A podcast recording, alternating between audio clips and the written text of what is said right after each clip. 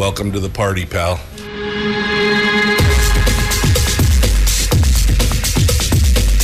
The, the Michael Dukes Show. The greed and the entitlement is astounding to me. What more could you want from a low budget radio program? This is a dumpster fire. That was just BS. It is time to get a new perspective. We know just what you need, and we've got just the cure. Open wide and prepare for a steaming hot cup of freedom. I just don't fathom it. The Michael Dukes Show, streaming live across the world. Yeah, live across the world on the internet. And of course, uh, you know, uh, at the website at michaeldukeshow.com, where we've got tons of stuff, including links to the um, podcast, which is available each and every day, um, wherever podcasts, wherever you find your podcast, Castbox, Stitcher, TuneIn Radio, iTunes, Google Play, and of course, Spotify. Uh, we also have links to our social media sites where you could see all the good stuff that's being brought um, uh, and simulcast from the radio show. And of course, the radio itself, um, uh, you know, right here, where across the state of Alaska on your favorite radio station and or FM translator. That's what it's all about. It's all it's all here. It's um, it's Monday. It's it's Monday. Welcome to it. I can't believe I can't believe I can't believe it's not butter, and I can't believe it's Monday. Uh, nice and warm this morning here at the old Radio Ranch, 21 degrees outside the uh, studios here. Um, apparently, raining and uh, frozen rain on the ground down on the peninsula, part of Homer and things like that. And I haven't gotten the weather update yet from uh, Fairbanks, but I'm sure it's probably a little bit warmer than it was. Nice, nice, better than uh, better than the four degrees we've been experiencing. So who am I to complain? Who? Well, I mean, you know. Uh, anyway, welcome to the program, and thanks for coming in and joining us. Uh, just uh, just another beautiful Monday. Twenty days till Christmas. Just thought I'd throw that out there for you. Twenty days till Christmas. I hope you got all your Christmas shopping done and you are ready to uh, you're ready to enjoy that holiday season. I know that I am um, almost ready. Almost this this close. I'm this close to being ready.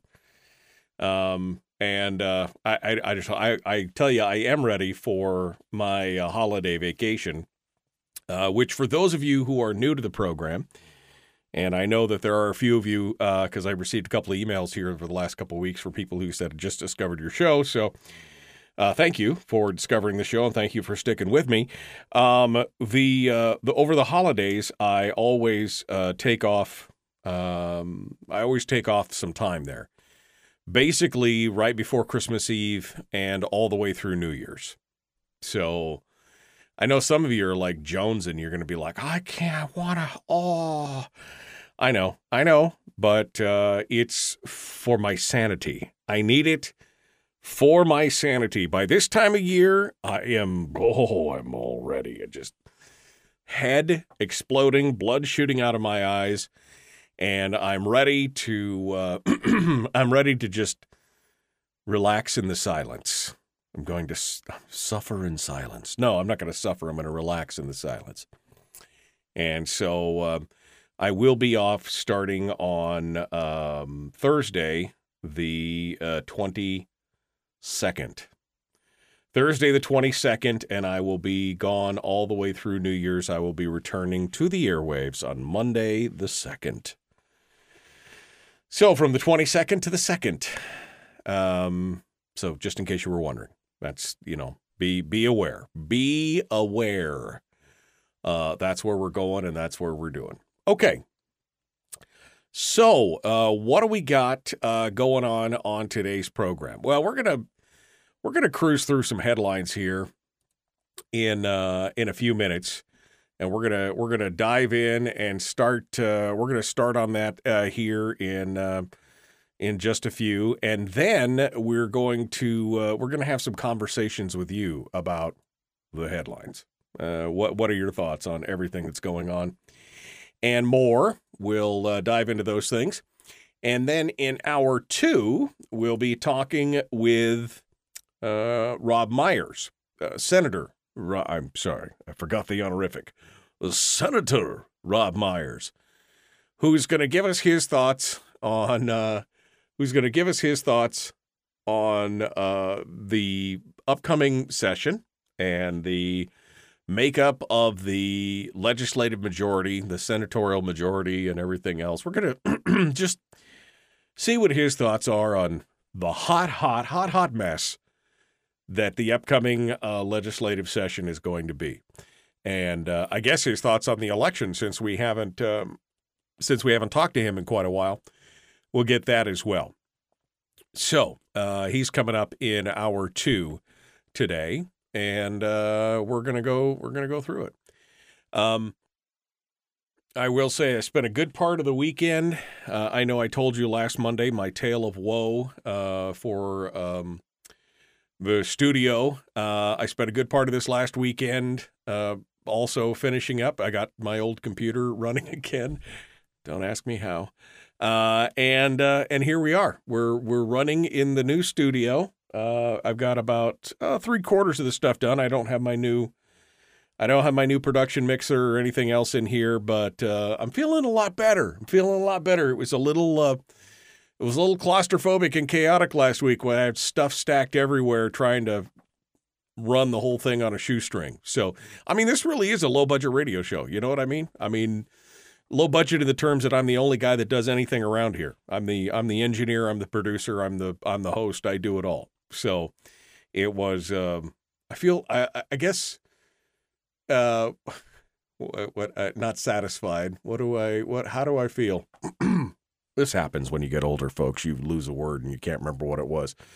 I guess I feel some satisfaction, accomplishment. That's the word I was looking for. Accomplishment. I feel accomplishment. Whew, man, that was a was a long journey for that word to come up from the depths of the bottom. Um, all right, so uh, we're gonna uh, we're gonna we're gonna and Brian just said accomplishment. Apparently, we're on the same wavelength. So let's. Um, I guess we should dive into some of the headlines here um, and talk about a few things. Uh, I got to talk a little bit about the Republican Party in the state of Alaska and why I think why I think they are doomed to failure. That I mean, maybe that's a little overkill. Maybe that's a little bit over the top, hyperbolic. But I, uh, I think that's, I think that's just about right. But before we get to that, the State Division of Elections certified the results of the election uh, on Wednesday. None of, um, you know, everybody signed an oath and they got it all done Of course, we we've been through the full results, right? Dunleavy, Murkowski, Peltola, all elected. There are three races, though, three races that we're going to be watching very, very closely. Um, the state's closest race is the race between Tom McKay and Denny Wells. Um, and Tom McKay currently leads Denny with uh, seven votes. He went up three because it was four. And uh, he now leads Denny Wells with seven votes. Um, uh, that uh, four votes was the unofficial results a week ago.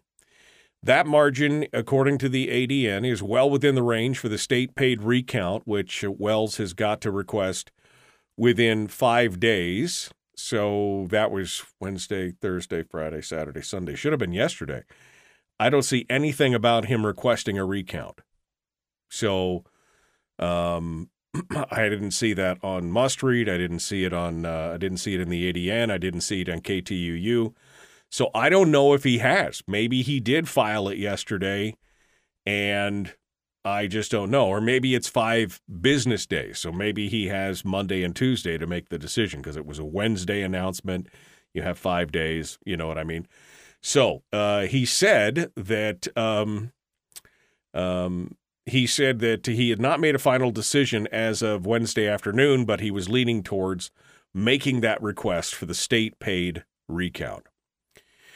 Also, last Wednesday, Stacy Stone um, said the four West Anchorage residents who had attempted to challenge the eligibility of Jenny Armstrong, uh, Representative elect Jenny Armstrong, uh, and had their case dismissed for lack of standing because she wasn't elected, officially certified yet, I think is what the judge said.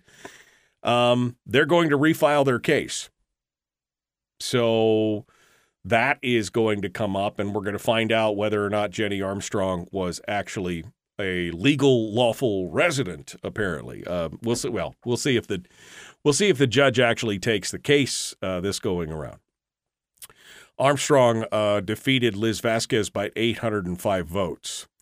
Uh, but uh, those four residents have alleged that Armstrong did not live in Alaska long enough before registering as a candidate for office. The um, um, the Anchorage judge dismissed the prior version, saying it was untimely and needed to be filed after the election. And of course, the big state house uh, race that uh, everybody's been watching, not to see how close it was, because it was pretty much assumed that David Eastman was going to win um, that race. Uh, and he won it with 51.3% of the vote. It didn't even have to go to a runoff inside the ranked choice voting thing. Um, but uh, there was a legal challenge um, accusing him of violation of the Alaskan Constitution's disloyalty clause. He's uh, listed in the roster of the Oath Keepers and as a lifetime member. Uh, Randall Kowalke, uh, lost a uh, resident from the Valley, filed a lawsuit claiming that the membership violates a constitutional clause that prevents someone from holding office or working for the state if they belong to or support a group that advocates the overthrow of the U.S. government by force. The trial has been set for the second full week of December, um, but uh, to decide the issue. But preliminary arguments on December 8th, which of course is on uh, Thursday, could negate the need for a trial. Now, all three of those races are could affect the control of the Alaska House. Final results show Republican registered candidates controlling 21 of the 41 seats in the uh, 21 of the 40 seats in the House. Now, if for some reason Armstrong was declared ineligible, that would make it 22 seats. So even if Louise Stutes dove, you know, uh, dives over to the Democrats, as she has been wont to do, in the past. I mean, right? I mean, because with 21, the 21 includes Louise Stutes. So Louise Stutes could run off to the pucker brush and uh, and go play with the Democrats, and then it would be a 2020 race, which it's not going to. So they're going to try and sway some members from the Republican side to come over for some kind of majority coalition caucus. I can see it already. But if Jenny Armstrong gets declared ineligible, it makes it a little harder. And I think that would be a very um, that'll be a very interesting interesting results. I mean, we're going to be watching really closely. I'll be watching um, for the uh, for the Wednesday um, uh, or excuse me for the Thursday hearings and the arguments on Thursday. We'll see what comes out of that. But these these are the three these are the three uh, seats that we're going to be watching and concerned about. McKay's seat, uh, Liz Vasquez, Jenny Armstrong, and uh, David Eastman. We'll see what comes out of that. But that's really the only big thing on the horizon. And of course, waiting to see what the House is going to do once those races are ready to go. Um, all right. Well, I guess we're up against the break and we're ready to. Um, we're ready to wander away here. We're going to be back in just a minute. We're going to talk about some censors, censure, censure. Is it censorship? Say that three times fast. Censorship. It's different than censorship. It's censorship. Uh, we're going to talk about that and the Republican Party and why I think that if they don't figure out what's going on, they're going to doom themselves to ultimate failure. The Michael Duke Show. Common sense, liberty based, free thinking radio.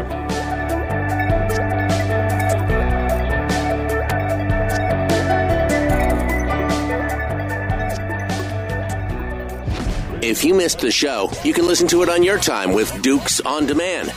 Oh, and it's free. Like America used to be. Streaming live every weekday morning on Facebook Live and MichaelDukesShow.com.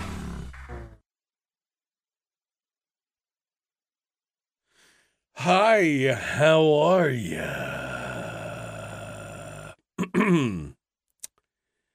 um, I feel tired. I want to go back to bed. Yeah, I'm feeling you. I'm feeling you. I mean, the weekend was good, but man, these last two weekends I've been. But you want to see what it looks like? You want to see? Let me let me. uh Excuse me while I whip this out. Uh, let me tell you all about the. Come on, there we go. There we go. Let me give you guys a peek at what I'm looking at this morning. It's a whole different deal, baby. It's a whole different. You'll see me looking up and you'll be like, why is he looking up all the time? Well, let me tell you why I am looking up. This is a view of what it looks like in the studio this morning. Right? So I'm looking up because now, I mean, I had to have all those different things on two screens before. All the different windows that you see there um, are on two string. Uh, two we're, we're on just the top two screens. In fact, everything that was up there was on the just the top two screens. And so now I've given myself a little breathing room because oof. And yes, there is a fifth screen behind there with the green and red button that's connecting me to the radio stations and everything. But uh, you know, it just gives you and and I want to say a special thanks to the Common Sense Core members because it was only through you, with your help that I was able to get some of the new Gee Whiz Go Fast stuff to make this happen. I uh, I mean I really appreciate it. Um, this is going to make my life a lot easier, um, a lot easier. But uh, yeah, that's uh, that's my that's my view this morning um, f- uh, from the uh, from the pilot seat. Uh, it's uh, it's looking it's looking looking pretty cool, um, and uh, definitely a lot easier to work with than just the two screens. Plus, I got this low profile mic boom, so it's out of the way because the mic was hanging over the monitors, and it was ugh. I mean, so much. Anyway, um, so that is um, just a little bit of a look of what it looks like here in the studio this morning. Um, and I'm feeling pretty good yet. Not sure yet. Pretty ridiculous way to waste money, says Kevin. Wait a second. Wait just one second. Um, all right. Uh, thanks, Kevin, for that vote of confidence. Uh, all right. looks looks like a trade station. Buy marijuana stock. Okay, I mean, I could I could see that. I mean, I could understand. It looks like some trader is in there going, "Yeah, buy, sell, low, sell, do it." Yeah. Um, oh, the waste of money was about the bus.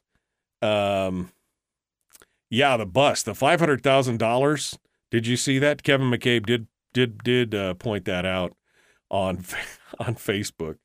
Um, the uh, the University of Alaska got a five hundred thousand dollar federal grant to um, restore, maintain, put together the bus, the Into the Wild bus.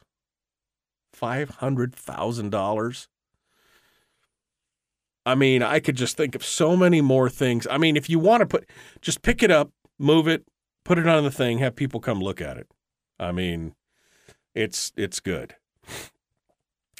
Harold says I've got dual 32 inch screens and an iPad. Well, I mean, my 30 inch screens weren't doing it. That's that's the bottom line. Because uh, when you got one, two, three, four, five, six, seven, eight, nine different windows open on two screens, it just you know. So anyway, it's uh, it's all good. It's all good. Um, well, let's get back to it, shall we? Jumping back in. Um, feel free to uh, continue to sound off. Um, it's federal funding. Who is responsible for the bus funding? I think Kevin will tell you, but I believe it was federal funding. All right, here we go. The Michael Duke Show. common sense. Yeah, I know. Five hundred thousand bucks. There's so many. Ow. Uh, f- let's get back to it. Yes, the ding is back because otherwise I will wander. I will wander off. Uh, the Michael Duke Show, Common Sense Radio.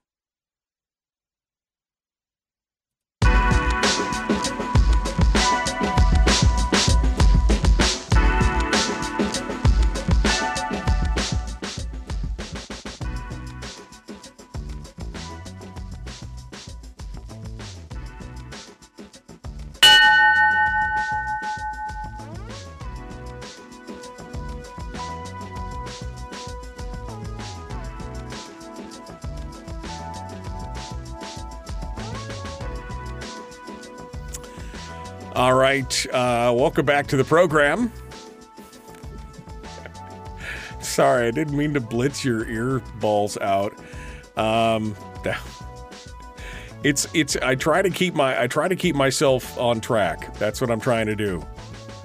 Um, I'm trying to you know because I get talking to the. Uh, I get talking to the folks in the chat room, and then the next thing you know, I've wandered off into the pucker brush somewhere, and um, I for you know I forget to uh, I forget to uh, uh, to come back to the radio, and next thing you know, I'm oh yeah I'm on the radio. Sorry, I apologize, but that's you know it happens unfortunately, and uh, so uh, you know apologies, but the the dings are to keep me on track so that I don't uh, so I don't waste uh, uh, I don't waste a transition coming back on the air.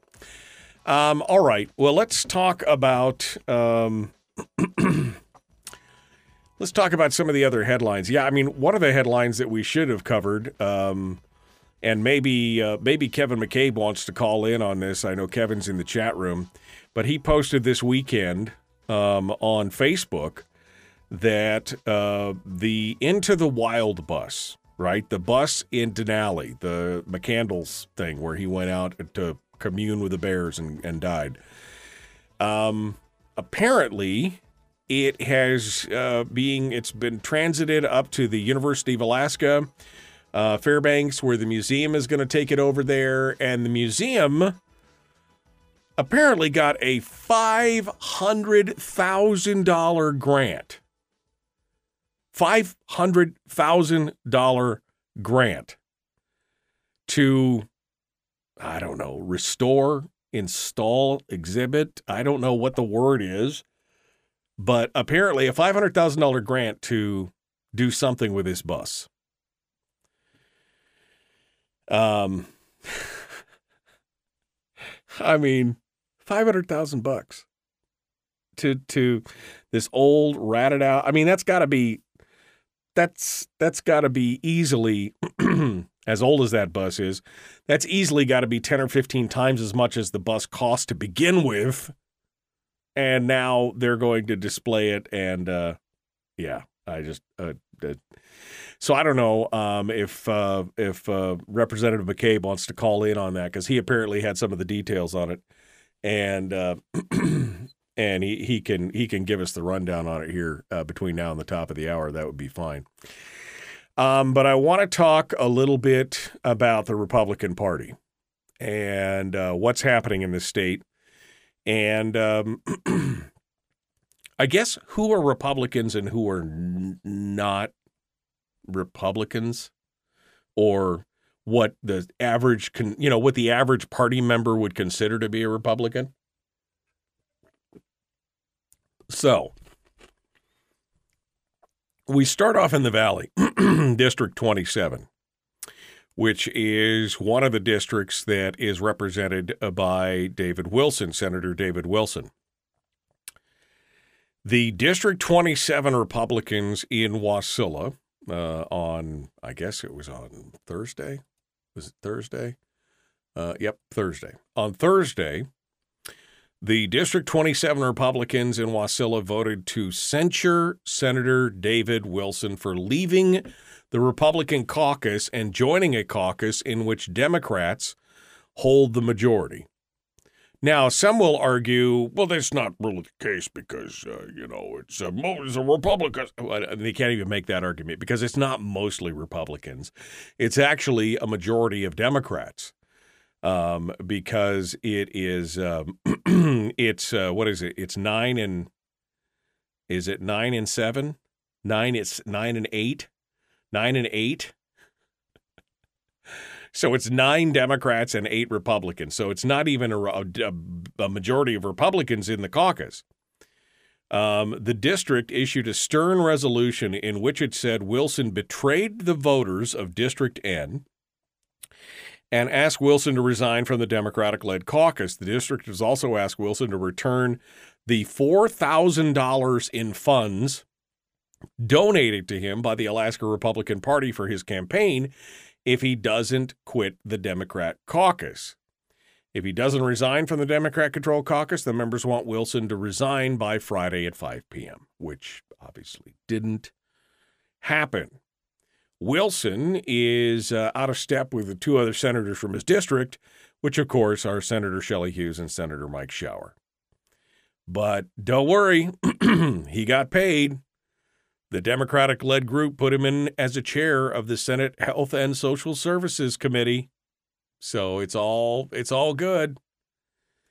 Here's the resolution that the that the Alaska Republican Party of District 27 resolution by the District 27 of the Alaska Republican Party finding that Senator David Wilson has engaged in actions detrimental to the Alaska Republican Party and to Republican values and goals by leaving the Republican caucus and joining a caucus in which the Democrats hold the majority when a Republican majority has been elected, contrary to the values of his constituents and the party he declared himself to be a member of in the last election.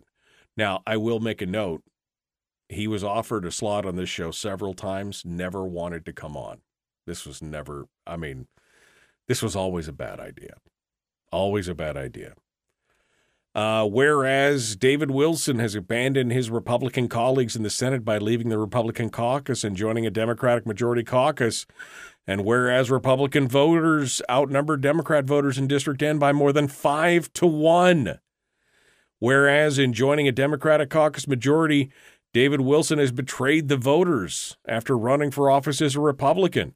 He's abandoned the Republican caucus without warning to the voters in his districts who have, er, would have urged him to keep faith with them and other Republican senators from the Mat-Su.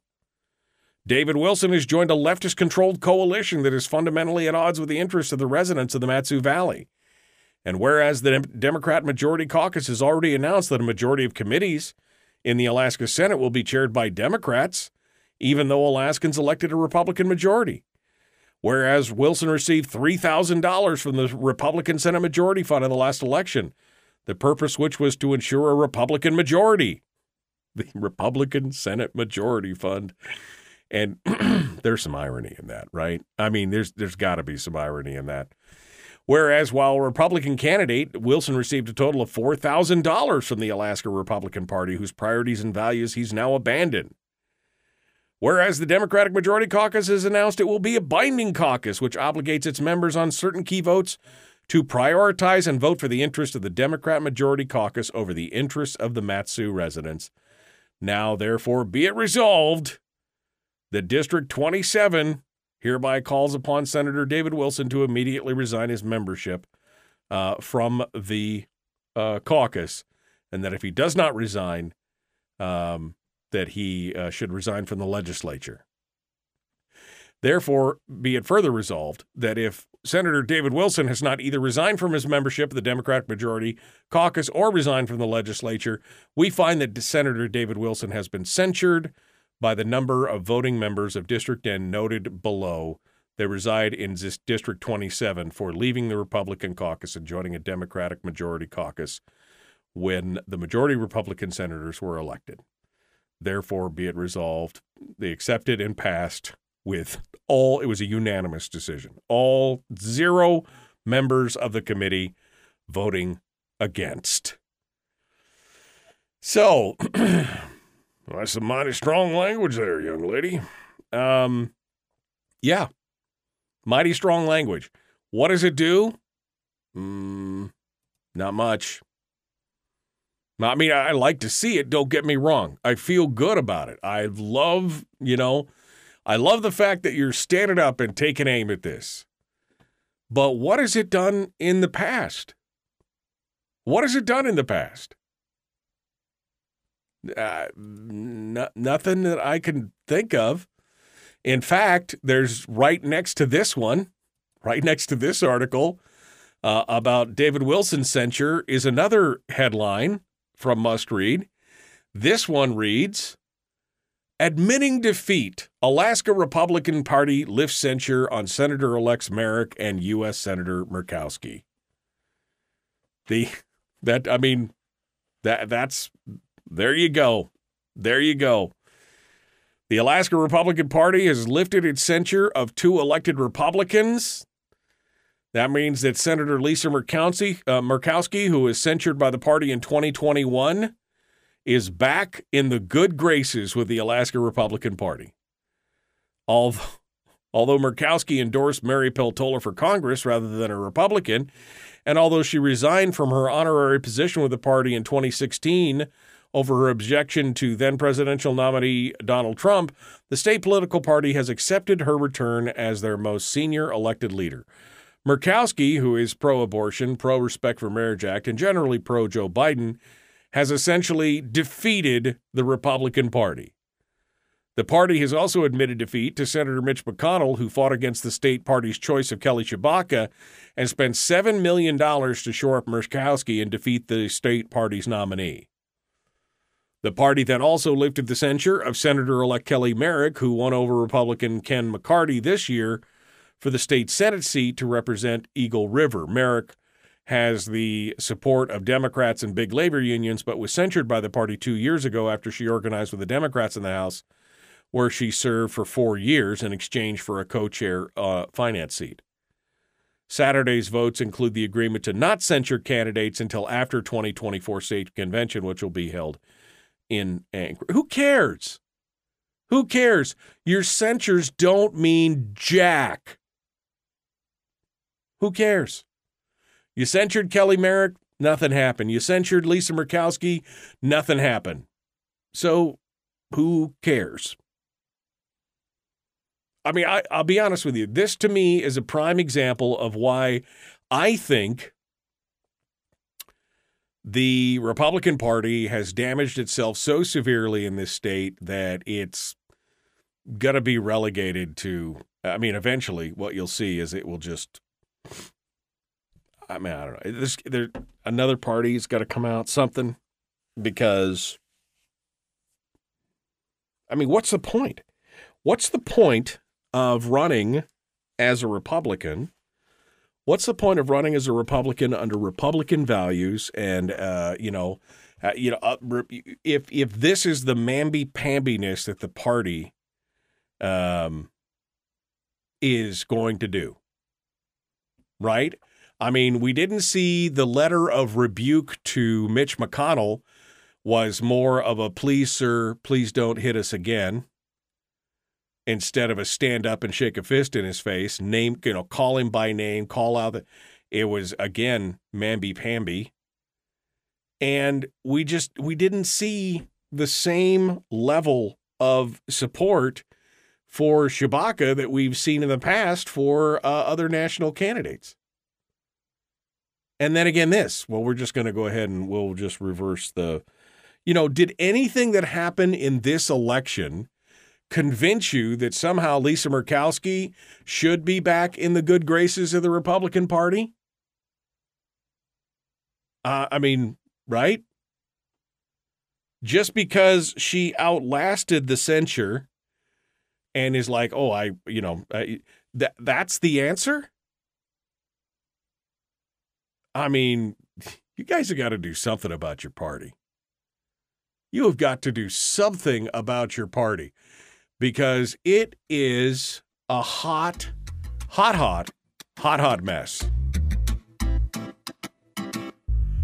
All right. We got to uh we got to go. Um we'll be back in just a moment. The Michael Duke Show. Common sense, liberty based, free thinking radio. I'll open up the phone lines in the next segment if you want to sound off on this. Love to hear what you have to say. We'll be back with more right after this.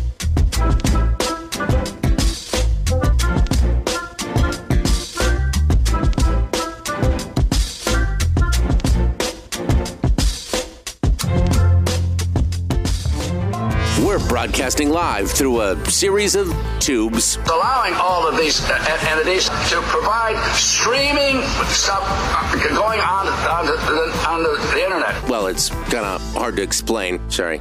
Streaming live every weekday morning on Facebook Live and MichaelDukesShow.com.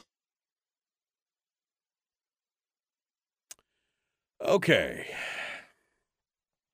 Not my party, says Michael. Well, I mean, yeah. It's, I, I, I don't know. I, I, I don't know what to say.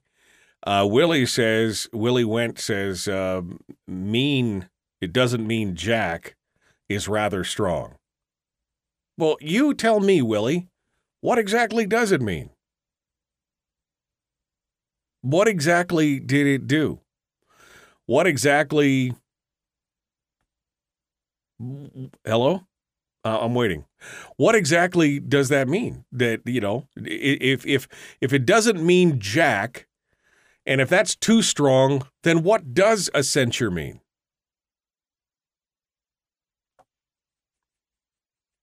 Oh, here's something I agree with Harold on. Hold on. I should put a gasp or something on there. I agreed with Harold. David Wilson is proof that there's not enough horses in the barn to pull the to pull the to pull the carriage. I think is what he meant. The Alaska GOP routinely sends turncoats to Juneau, and they don't even care. Pretty much. Pretty much. Um. They even every censured candidate won their race. That's true. I didn't even think about that. Every censured candidate, because you had Lisa Murkowski, Kelly Merrick, and Click Bishop. Was there another one? Kevin, was there another one? But I think those were the three. All three of them won. Jenny says, I'm leaving the Republican Party. I'm done with them. And Sandy said, uh, Sandy said uh, uh, the same thing. They're a joke. I'm leaving it. Um, it would seem that the Republican Party would rather waste time fighting each other over who is going to drive the car instead of picking the best driver and moving forward, says Richard. Yeah, that's that's uh, pretty much you know. Tyler, uh, good to see you, Tyler. By the way, hopefully conservative Republicans realize how messed up their party is and finally leave it. I mean, because I don't know, it's either that or fix it, and there just doesn't seem to be the will to fix it. Um. Kelly Merrick won her seat because Lora Reinbold refused to endorse Ken McCarty. She owns it. Come on. I mean, it would have been nice to have her endorsement of Ken McCarty, but are you telling me that Lora Reinbold's constituents couldn't see the difference between Kelly Merrick and Ken McCarty, and they needed Lora to point it out to them? That's some poussoir right there. It would have been nicer. It probably would have made it was, you know, probably would have been a little stronger.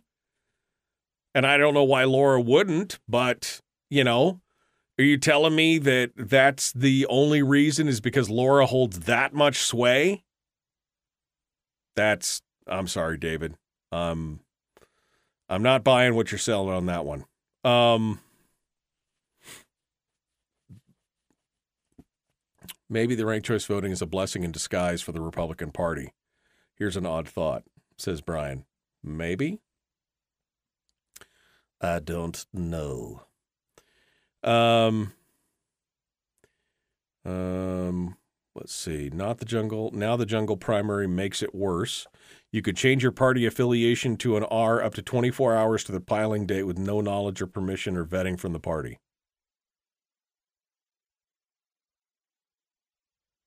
Yeah.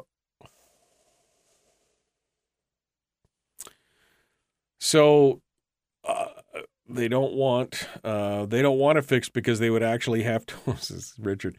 They don't want it fixed because they would actually have to do what they were elected to do rather than engage in political and theater the entire term. Yeah, I don't know. I don't know. this two party dichotomy is just killing me. Just killing me. um, I mean, maybe, you know, the Alaska Independence Party or the Alaska Libertarian Party. I mean, yeah. Well, here's Chris on Twitch. While Republicans were voting harder, censured politicians were centralizing power with special interests. He's not wrong. He's not wrong. They should they should have censured Giessel. Yeah, well, good luck with that. Um, leave the party of rhinos and start a new one. Conservative party that vets and hold candidates' feet to the fire. Well, again, the whole problem, as Kevin points out, is that the new jungle primary system is going to make that a hot, hot, hot, hot mess. You have no idea. I mean, you could have a some kind of conservative party, you know, Alaska, the Alaska Sourdough Party, and you could hold it and have all these things. But the problem is with the jungle primary, as he said, you could change your party affiliation up to 24 hours prior to f- nobody would know. No vetting, no nothing. It's sad, but most people vote for the name they hear the most. Well, yeah, that's kind of, you know. Oh, I agreed with Harold twice in one day. Two parties in Alaska, the Democratic Party, Democratic Party and the other Democratic Party. Yes, yes, it is.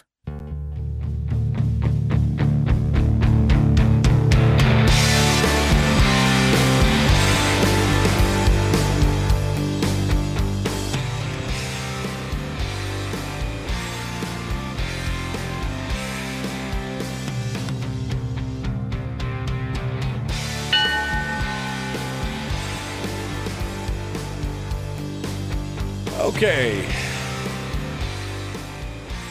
One final segment before we uh, run the clock out here. Are you guys ready? Are you guys ready? Uh, let's uh, let's let's take on some phone calls, shall we? 907 433 3150. 907 433 3150. Phone lines are open right now. We're getting ready to take your calls to see what you guys uh, have to say on any of these. I mean, do you think I'm out of line? uh, somebody in the chat room said that I was a little harsh. Um, that um, uh, when I said that the censure just doesn't mean jack, Willie in the chat room said, well, that's rather strong. So, what does it mean? I mean, what does it mean to be censured if it doesn't matter and they basically, in the end, rolled over and wetted on themselves and said, "Okay, you're not censured anymore. You you outlasted us." Then what does it matter? Right? I mean, I'm asking for a friend. You know, somebody want to somebody want to hook me up on this and tell me what is it what does it mean? What does it matter? If nothing happens. And what's David Wilson going to do? Nothing. I mean, let's face it. Um, uh, Kevin Kevin Kevin McCabe uh, uh, mentioned it in the chat room. Every censured candidate won their race. So, do people even care about the party anymore? Do they even care about what the party says? I mean, Murkowski was censured, Merrick was censured, and Click Bishop was censured. And Click Bishop won by like with 75% of the vote. So does it even does it even matter anymore? I mean, there's just no you know what's going on. Um I'd I'd love to hear what your thoughts are on this. 907-433-3150. 907-433-3150. Give me uh, give me your thoughts. Tell me what you are thinking uh, when it comes down to this. Let's uh, jump on over to the phones and uh, and get your get your hot take on this uh, on this uh, thought process here. we'll start off over here. Good morning. Who's this? Where are you calling from? Name is Gene. I'm calling from Angeles City, Philippines. Uh, good morning, Gene. What's on your mind? Ah, sir, it's almost midnight my time. Uh, there you go. Yeah, I just wanted to call in real quick. I am an Alaskan. Uh, listen to you guys in my evening time and always enjoy it. Just wanted to let you know that that you're listened in more places than what you may think. That's nice to hear. Well, I appreciate you tuning in and listening. And uh, any thoughts on what happened over the election here? Uh, you mean the midterm? Yes. Uh, Donald Trump is his own worst enemy. I would not disagree with that. Yeah, yeah. Well, as a matter of fact, I heard earlier in the day, my time, now he's on his social media. I really won. And if I get back in, I'll do away with the U.S. Constitution. Yeah. That's scary. I, I saw that. Um, I I saw that uh, that um, we I, I didn't even know what to say to that. I just don't even know what to say to that. So I agree with you on that for sure. So, well, Gene, um, thank you for calling us from the Philippines. I appreciate that. And uh, uh, do you ever get back to Alaska? You live there full time? Are you just visiting, or what are you doing? Well, been here 16 years now. We work with the street children here. Oh, okay. Well, I appreciate it. Good luck with your work. Thanks for uh, thanks for calling in and thanks for listening. We appreciate you being part of the uh, program today. That's Gene, uh, Alaskan, calling in from the Philippines. I appreciate that. Um, all right, it's probably a little warmer there than it is here. a little warmer there than it is here. That leaves the lines open at 907 433 3150. I really, I kind of want to know what your guys' thoughts are on the, uh, you know, on the censure. Uh, should, does it even matter? Does it even matter? Do you think it's going to, uh, I mean, obviously, David Wilson didn't even he didn't resign. He didn't uh, back out of the caucus. He didn't do anything. So he's obviously just going to be like yeah whatever. I mean that's which is exactly what click bishop and lisa murkowski and kelly merrick did. Yeah whatever. We got the special interests. We've got the monies. We've got the unions behind us. We've got all that. So whatever. Doesn't really matter. So what difference does it make to quote someone. What difference does it make? 907 433 3150. Good morning. Who's this? Where are you calling from? Randy in Fairbanks. Morning, Randy. What's on your mind? Oh, uh, just speaking of, we got the unions behind us and everything. I listened to the most amazing show yesterday. It was on a different radio station, I must confess, but I was just happened to stumble into it in while driving in my car. It was on KFBX, actually, 970. Sorry for re- telling a different station uh, ID there, but uh, this is such a good show that uh, I thought I just have to mention it. And it's uh, it was a pod. It was the Sunday night podcast on that radio station, and um, it was from eight to nine, and it was a podcast called Red Pilled America that I had never listened to or bothered to listen to before. But uh, uh, what it was is talking about the history of collective bargaining for public employees and, and the history of it and when it first started. You know, and they even mentioned how Franklin, uh, De- President Franklin Delano Roosevelt, who was kind of like the father of collective bargaining for the private sector, had said that this is that got no place for collective bargaining in the in the public sector. That was just something that everyone figured that doesn't make any sense. You know, I mean, you could see that in some coal mines, you know private coal mines and big giant factories where they're competing against each other and they're cutting their expenses to the bone and everything. The poor workers maybe are getting the short end of it or something, and they need some powerful unions, whatever. But anyway, but not in the public sector sector because you know governments don't compete with uh, each other; they're just there, like the blob, blobs, you know. But but anyway, uh, I found out that the first place to have public sector collective bargaining, and I'm not talking about public unions. It's okay to have a public union, but there should be no collective bargaining, in my view. But they talked, they said in this uh, podcast that last night that I listened to that in 1957 it was Philadelphia that first brought it about on a city basis, and then uh, I guess the first uh, state to do it was Wisconsin, even though back in 2011 they kind of started rescinding, going back back on that, which is good. And uh, and then they talk about the history of the uh, crash, the near bankruptcy, and New York City caught on to this too early on, and um, and they just about went defunct and bankrupt back in uh, 1974. I remember that myself, you know, listening to that way back when. But uh, uh, they got fine. Ultimately, uh, uh, President Gerald Ford at the time said, "No, we're not going to bail them out." But ultimately, he he caved in and and bailed them out, which just strengthened the the the, the collective bargaining movement to take over cities and drive a bunch of cities to near bankruptcy because they'll get bailed out again. Right. Anyway, I just thought I'd mention it. What a good. Well, I'm, you know, I'm surprised that anyone brought that up. You know, usually people don't mention anything about collective bargaining and public employees, and and and I've always hoped that we'd get rid of it here in this state and repeal the uh, the Public Employment Relations Act here in this state. No, it is definitely uh, it is definitely an interesting conversation, and yes, I remember that uh, in reading about you know the up the strength in the uh, Tammany Hall, uh, which was a big part of the New York uh, you know politics machine. They were some of the first ones also to talk about unionizing uh, government employees and some of those other things, and there were uh, several great minds at the time who said this was a mistake, uh, just as just as FDR said that the public bargaining, um, collective bargaining, was a mistake as well.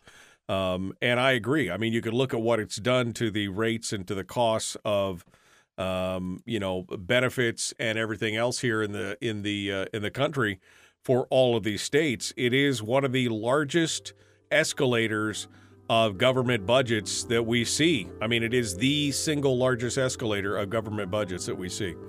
Randy, thank you for your call. Um, I've got two more lines on hold. I'm going to talk to them during the break, but we got Robb Myers coming up here in just a few moments. We will continue the Michael Duke Show. Common sense, liberty based, free thinking radio.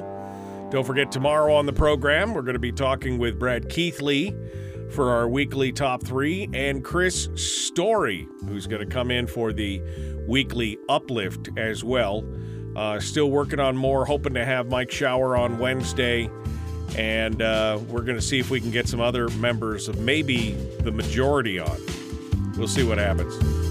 Back with more of the Michael Duke Show. All right, let's go over to the lines here that um, were on hold when we got done there. Good morning. Who's this? Where are you calling from? Yeah, this is John calling from Delta Junction. How are you this morning, Michael? Good morning, John. What's on your mind, sir? Yeah, I totally agree with you that the censures are completely meaningless. And one of the reasons that it is is because it's the golden rule. He who has the gold makes the rules. So the political process that we were used to participating in, where where uh, what it was one man, one vote, and you just read what was in the newspaper and then you went and voted based on what you saw, that no longer applies because there are money uh, people that have a political agenda and they can flood the airwaves with information and they can influence things. Well, look at what happened with tw- Twitter. You've got an idea that there's a political state that's controlling everything, and us, uh, we as citizens, think that there's a way that we can do something about that. It's totally ridiculous. And so, uh, you know, it's sad to say that we, we don't have a political system that the voters have much to say about anymore. But when you look at what the big money people have done and how it is, there were so many people that didn't like Lisa Murkowski. But you know what? She's never going to be out of office, not unless she dies, because of the backing that she has Right, from the political operation in Washington D.C. right. And so we need, as citizens, we just need to accept that because it, it's meaningless for us to try and to get her out of office because she's got it, millions of dollars to work with, and if she needs billions, believe me, our our, our China-backed people such as Mitch McConnell, who's gotten over 250 million dollars from China, are they're going to have the money to be able to make sure that they put the people in office that they want. And so I'm sorry to tell all the Alaskans that, but hey, that's just the way things are, and it's sad. Yeah. Well, like you said, the golden rule, it's all right there. Uh, he who has the gold makes the rules. I appreciate it. Thanks for calling in this morning. Uh, appreciate that. Let's go over here. Good morning. Who's this? Where are you calling from? Yeah, this is Wes from Anchor Point. Hey, Wes, what's on your mind? Well, I'll tell you what, I, I'm kind of old, but uh, we got to call them what they are.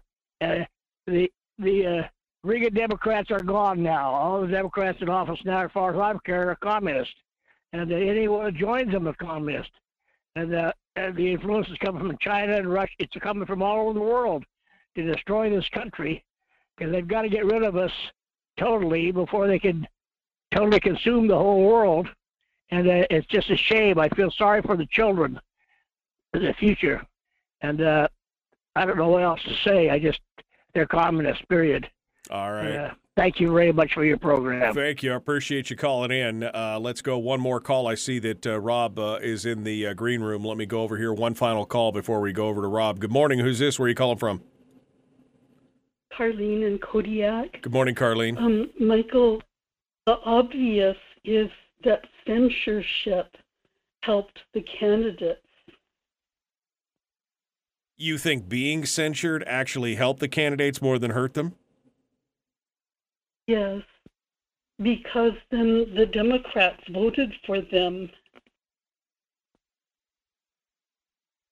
I uh, I don't know if that was a function so much of the censure as it was the the uh, you know the support of labor union money, the hundreds of thousands of dollars of labor union money that poured in there, and the fact that they were the prime candidates. Every one of them was the prime candidates of the labor unions, but it probably didn't Yes. hurt them in that regard. Yes, that was just a thought, Michael, kind of an obvious Right. observation. Well, thank you, Carlene. I appreciate you calling in, my dear. Appreciate you being part of it today. Uh, thank you for being uh, being with us. Let's go over here. Uh, Robb is uh, Robb is uh, in the uh, green room. Let's bring him on board here and see what he has to say. Good morning, my friend. How are how are you doing this morning? Uh, good morning, Michael. So um, this is the downside of the citizen legislature. Um, I got home about twelve thirty last night. Uh, so here we go again. Here we go again. That uh, that's pretty much it. I mean, you you got a lot of work to do, my friend, and I appreciate you coming on board. I know it. Uh, I know it's a little. Uh, I know it's a little tough sometimes uh, when things go on there. How was it? Were the roads super bad, or did you make it back pretty quick? I made it back okay yesterday. Um, I just kind of got behind over the weekend. Uh, I went did a, a run up on uh, up to Prudhoe on Thursday and Friday, and then another one Saturday, Sunday, and um, Friday and into Saturday morning. They had uh, 40 degrees and rain on top of the hard packed snow up north of uh, uh, north of the Brooks Range, and uh, so it was uh, some pretty slow going, especially on Friday. So Yeah. um, it kind of put me behind a few hours. Well. I'm glad you made it. I know that you sent me that text that said uh, I may I may be doing the show from Coldfoot, so uh, you know I'm glad I'm glad you're able to make it uh, make it back down here. Uh, we're gonna uh, we're gonna go. Uh, I'm gonna put you back in the green room here for just a second, and we're gonna hold on to you. Don't go anywhere. I got your volume all adjusted, and we're gonna be ready to go. Brian says, "Be careful, be careful, Dukes." If you trash talk the Republican Party too much, an edict will come down that any R's who appear in your program will be punished. What are they? Okay, so I guess my question is, what are, what are they going to do? I mean, you know, what are they going to do to some of these people? Are they going to censure them? Guarantee their reelection? Uh, I don't know. Um, and Representative Ben Carpenter's in the chat room. Alaskans don't care what you are against, which is why censures are meaningless to anyone but a handful of the party faithful. People want to know what you stand for, which is why the R party planks need to mean something. I would not disagree with you, my friend. I would not disagree. All right. here we go. We're going to jump back into it. The Michael Duke Show. Hour two starts right now.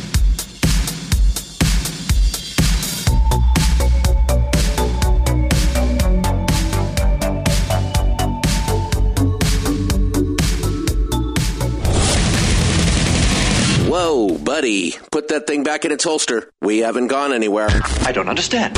Check out the MichaelDukesShow.com for information on how to get access to the podcast. Welcome to the party, pal.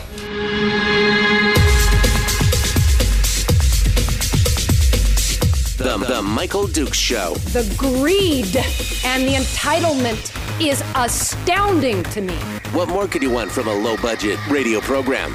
This is a dumpster fire. That was just BS. It is time to get a new perspective. We know just what you need, and we've got just the cure. Open wide and prepare for a steaming hot cup of freedom. I just don't fathom it. The Michael Dukes Show, streaming live across the world. Across the world on the interwebs at michaeldukeshow.com, where you'll find the audio only live stream. You'll find links to our social media, where we simulcast the radio show every morning on Facebook, YouTube, and Twitch. And also, of course, you'll find links to the podcast, which is available every day wherever podcasts are kept, sold, given away, etc. And of course, just on regular old terrestrial radio around the state of Alaska on this your favorite radio station and or FM translator. Um, all right, let's uh, let's jump into it. We've got to start here with our guest in hour two. It is State Senator Robb Meyer who joins us this morning. we haven't spoken to him in well, it's been uh, been a hot minute or so since we've spoken to him. We haven't talked to him since the election, so let's um, let's get started and do it right now. Good morning, sir. How are you doing? Hey, good morning, Michael. Yeah, I think it's uh, I think it was middle of September the last time we talked, something like that. It's been a little while. Yeah, I think it was uh, during our last uh, batch of candidate interviews that we got a chance to uh, to chat with you. Uh, I do want to remind folks that this hour of the program being brought to you by your friends over there at Satellite West. Whether you're up at Atigun Pass or Anaktuvuk or anywhere on the road that Robb drives, uh, all the time. the folks at Satellite West can keep you connected, whether that's uh, telephone or text messages or email or even surfing the internet. They've got the technology to keep you in contact regardless of where you are in the state, from Atigun to Adak. Um, they've got it. Uh, they've got you all squared away. Uh, give them a call or find them at satellitewest.com. Thank you for sponsoring the program. All right, Robb. Well, I guess first things first. Um, your reaction to the election to begin with. I guess we'll start with the election and we'll move on from there to um, we'll move on from there. So your reaction to the pink tinkle instead of the red wave, I guess across the across the whole state, and we'll start there. Well, I, I mean, um, I, I, was primarily watching the Senate, uh, of course, since that's what affects me the most. Um, I was watching some of the races around uh, around Fairbanks as well uh, as far as the House goes, but I wasn't quite keeping up with the House races across the state. Um, as far as the Senate goes, I think Shelley Hughes was out there in September, October, telling people we got five races across the state that are going to determine uh, which way the Senate goes, and we lost four of those. Plus, we lost another one that we thought we had in the bag. So, um, you know, pretty much everything went um, way we had not we had hoped it would not go. Right. It um, went as badly as it could possibly go, pretty much. Just about, yeah. Yeah. And, uh, you know, I mean, it, I think there were a lot of factors involved there. Ranked choice voting was certainly part of it, uh, but some of it was redistricting. Some of it was poor candidate quality in a couple of spots. Um, you know, a couple things like that. So, you know, I don't, I don't think you can necessarily lay this all at the feet of ranked choice voting. It certainly didn't help. Um, but you know, I, I, think there were a lot of factors involved there. You know, we we lost some head-to-head races too. We didn't just lose, um, you know, we didn't just lose Republican on Republican races or, or anything like that. So um, there was there was a lot going on. What do you think was the re? I mean, I mean, from both the state aspect and also from the national aspect, because they were expecting a red wave, and uh, mm-hmm. and it just it just didn't appear. Um, any thoughts as to why we didn't see that kind of uh, That kind of push? Well, I, I'm I'm still not quite sure what exactly happened at the national level. Um, you know, it it it, it, it kind of is starting to look one of these things of we're not happy with Joe Biden, but we're not happy with the alternative either. Is is kind of the direction that seems to be going.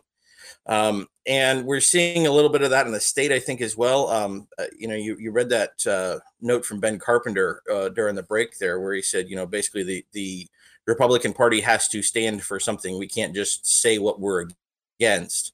And I think that that's a lot of the problem with what's going on. You know, when I was talking to some people during organization a couple of weeks ago, um, you know, I had a couple of people tell me, well, we can't let the Democrats be in charge. And, you know, my question was why? And they said, well, well, because they're the Democrats. And I said, yeah, but but we're the Republicans. What does that mean? That has to stand something. It has to mean for something. And until we get that, you know, Republican message out, I think we're we're going to be in some hot water for a while. You know, what does it what does it mean to have an R at the end of your name? There, you know, that used to come with a set of assumptions about a candidate, and, and it seems like a lot of those are breaking down. I would uh, I would agree. I mean, part of this is definitely uh, an educational component of uh, you know what is what does it stand for, and it doesn't help us when we suppose you know when Republicans supposedly stand for something, and then yet at the end they you know party members don't hold up to that. I mean, that, that just seems to be. I mean, hence the censures and everything else. But I mean, I don't know. I don't know what's it gonna what is it gonna take uh, to get that back. Uh, you know, get that back on board. Yeah, you know, I mean, it's uh, you know, kind of kind of one analogy to think about is that for 20 30 years there give or take uh, you know we've we've kind of had this definition of bush democrat in the uh, in the legislature of uh, you know democrats that are out in the bush you run as a democrat out in the bush because if you don't run as a democrat you can't win. Uh, but then however the organization happens the bush democrats would always be in the majority. And so that that you know that was one way you know for example in the house you could take a 24 member uh, republican majority and turn it into a 27 28 member majority total um, which looks good for your numbers um, but i think now maybe we're starting to see some of the flip side of that on the republican side that there are some places around this state that are so deep red uh, that you can't win as a democrat you can't win if you got a d at the end of your name and people figured that out and so they ran as Republicans instead. And this is this is the result. You know, as we were talking back in September, um, you know, I, I, think the Republican Party in the state of Alaska, by and large, is um, pretty conservative on most of the social issues, but the Republican Party as a whole and at the top was never really that um, conservative to begin with when it when it comes to the the fiscal issues. And you know really it's the fiscal issues that are causing the rifts right now uh, within the party itself. So um, I, I think that you know again there's there's kind of got to be some some soul searching and some and a little bit of reckoning uh, within the Republican Party, within the conservatives in the state uh, over the next couple of years. Well, I mean, let's face it, we haven't had to deal with fiscal conservatism up until the last 15 years. I mean, really, I mean, there's been a few swings, but up until that point, there was never really this overarching spend, spend, spend, which is what we have now. And of course, we've got a whole bunch of Republicans in there now who are basically um, you know, the only way to spend, uh, you know, that we should be in control of all the money. We being the the politicians should be in control of all the money. Forget about the PFD. Forget about anything else. We've cut it to the bone. We can't cut anymore. Um, and yet they're spending, you know, fifteen, sixteen thousand dollars for every man, woman, and child in the state. That's insane. Yeah, you know, I, I, you know, one thing I, I have told a lot of people about is that you know up until about 2015 2016 you know the, these rifts these these differences of opinion have been in the party for a long time and have been in the state for a long time but we had enough money for a while that you could just kind of paper over the cracks oh okay well we're, we're we don't necessarily agree with each other but you know we'll hand out a little money here a little money here everybody's kind of happy you know we can we can get along for a while um, that doesn't work anymore and so this is the result that we're seeing Robb Myers is our guest, state senator from District. It was B, now it's R. Q. I am Q. now Q. Your Q. Sorry, I couldn't remember Q. Uh, District Q uh, up in the interior. Uh, we're talking about the results of the uh, of the election, and uh, you know how it was surprising to many of us. We thought things would change. Uh, how much do you think that the, the that the um, the divisiveness that we're seeing? How many people between the divi- the divisiveness of politics and the confusion over ranked choice voting? I mean, how many do you, how many people do you think just threw their hands up in the air? Because we saw it was one of the lowest recorded voter turnouts ever for a general election. What what are you you know what are your thoughts on that? Um, you know, as you go through.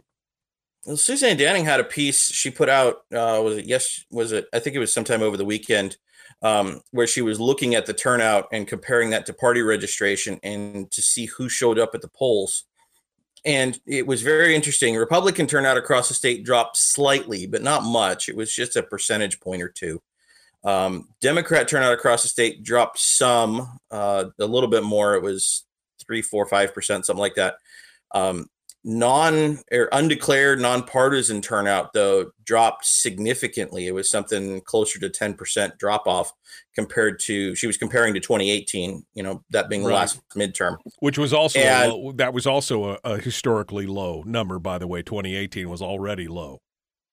right and uh you know so i mean you, you got a point there about you know if the if it's the divisiveness that's turning people off um you know if if the party faithful on both sides are still largely making it out but the guys in the middle are the ones that aren't um and remember that's still you know that's half the state uh, at least as far as party registrations go then you know i mean the divisiveness may be a significant issue. I don't know. I'd like i'd, I'd be interested to see some some polling on that. You know i a couple of you know news stories something like that Well, and I think also the confusion and the frustration over ranked choice voting probably contributed to that as well. Um, because I, didn't, didn't I'm sorry. i say that didn't help Yeah, no, definitely, definitely didn't help. Um, we're coming up on the break here, and uh, I do want to get into a discussion about uh, what is with the majority and everything else. Um, but anyway, final thoughts on the election itself before we uh, before we jump to break and come back to the other.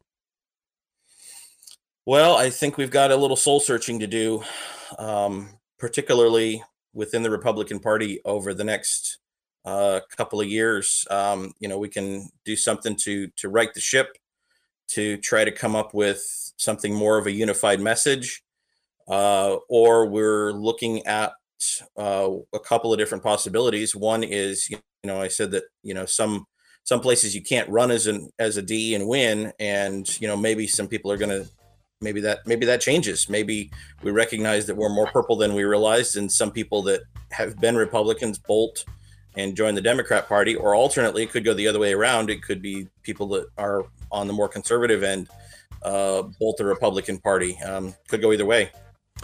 All right, Robb uh, Myers is our guest. We're going to continue here in just a moment. It is the Michael Duke Show. Common sense, liberty based, free thinking radio.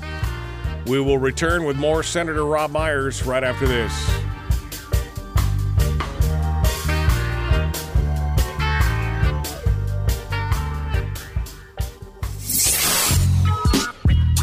What is that?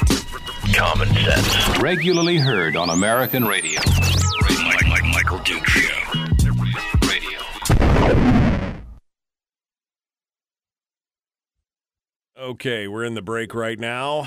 Uh, Robb Myers is our guest, and uh, we're gonna we're gonna come back to that. Ranked choice voting. This is probably one of the most disappointing aspects of this election, Robb, because I really think that ranked choice voting should, um, you know, that it should be repealed. I know that there's been a discussion as to whether it should be modified or repealed, but I mean, the the, the of course the biggest component of this is the jungle primary. That you know, it's almost like I could live with the ranked choice component of it, but the jungle primary part is what really screws us in the beginning. Um, but I think a full repeal would have been good, and I know a lot of candidates were talking about it.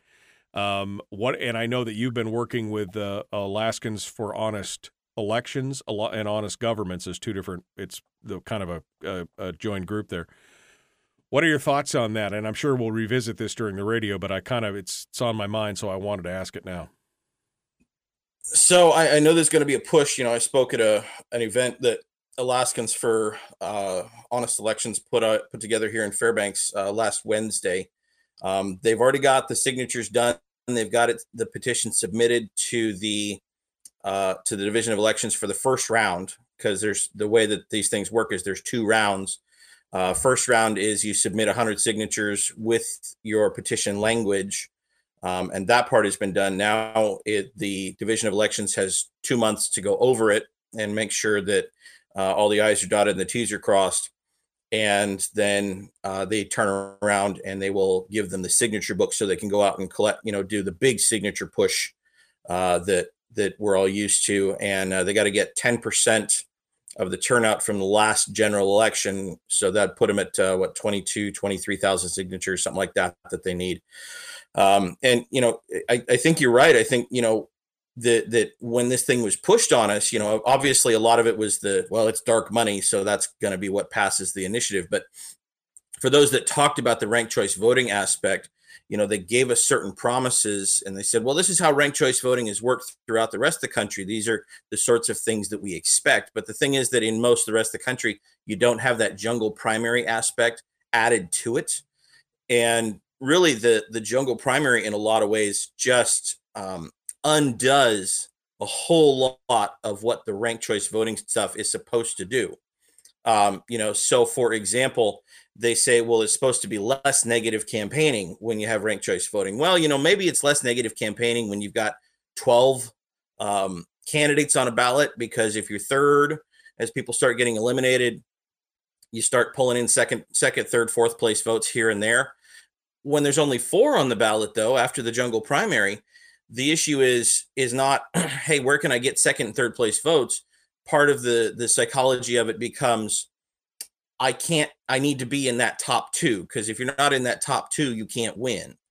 So i can't I, I have to pull down one of my other opponents so that i'm not third or fourth. And so you saw nick begich swiping at sarah you saw bill walker swiping at mike dunleavy you saw you know etc et um, you know on down the line you know and you didn't see that necessarily at the at the uh, quite so much in the in the legislative races but that's because half of the legislative races were just two people anyway. Um, but you know so that's just one example of of how the the the things that they said ranked choice voting would make better. In a lot of ways it made worse because of the jungle primary. Um, james in the chat room says the problem runs deeper those in the ARP CBC who voted to lift the sanctions are the very ones previously in control of the primary paid for by the state before ranked choice voting. If Alaskans ditch the ARP in disgust and ranked choice voting is repealed, the CBC gets even more concentrated power. Their control once again would be galvanized even more via their brand of endorsements and the ARP punishment doled out to non endorsed candidates who sometimes are far more conservative than their CBC cronies. Um, I mean, I think there is something to that. I mean, part of this problem is is that there's an established power structure inside the Republican Party that seems to run contrary in some ways to what the uh, citizens wish. We got about 20 seconds here. Uh, to some extent, yes, but then again, I won a primary two years ago, so. Yeah, I mean, it can happen. That's for sure. Um, all right, let's uh, let's jump back into it. The Michael Duke Show, Common Sense Radio.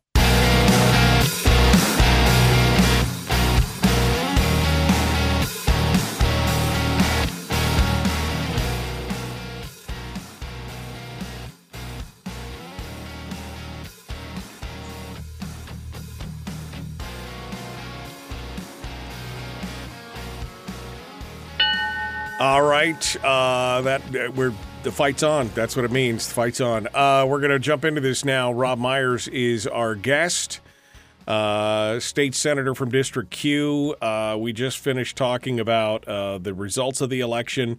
We got a little bit into ranked choice voting during the break, which I'm sure we'll revisit. But now let's talk for a moment about the formation of the Senate majority, which uh, I mean, I had heard upwards of two or three weeks before they announced that this thing was already decided, that this was locked in stone. Uh, there was nothing else going on. I know that you and Showers and Hughes, you had made some proposals to the your Republican colleagues in the Senate and said, "Here's what we can do." You know, we can. You know, we're willing to work with you on this and this and this and and talk about this.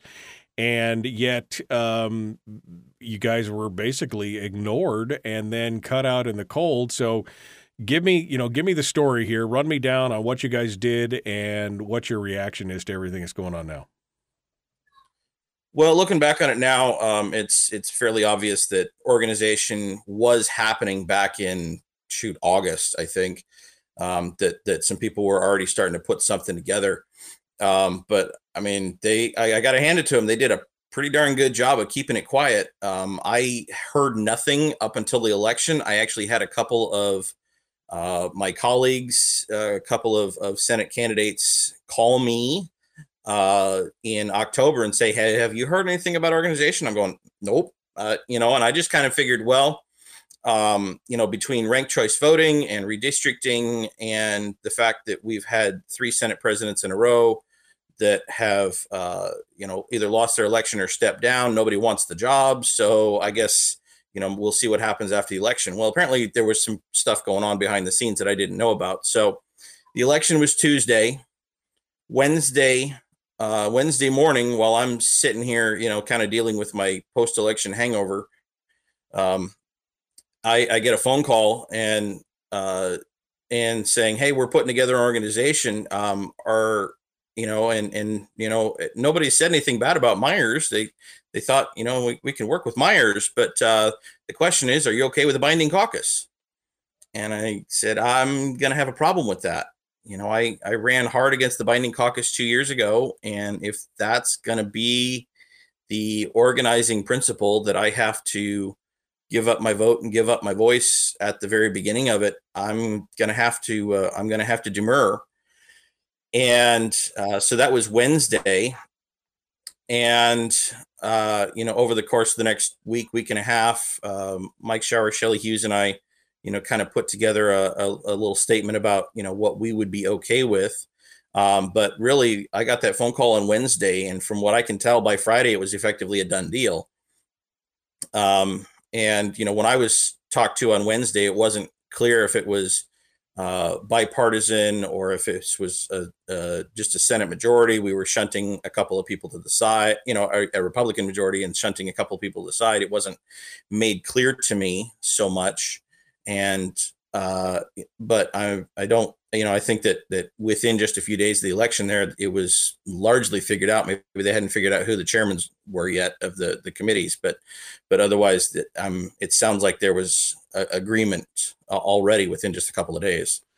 And my understanding is that when you guys did put your proposal forward, which uh, if you would, I, I mean, I would like you to go over a couple of the points because I've I've I've learned a couple of the points of your proposal that you put forward, but my understanding is it was crickets. It was radio silence. I mean, nobody even responded. I think Shelley said one person uh, contacted her and said, "We're not interested in working with you," uh, kind of thing.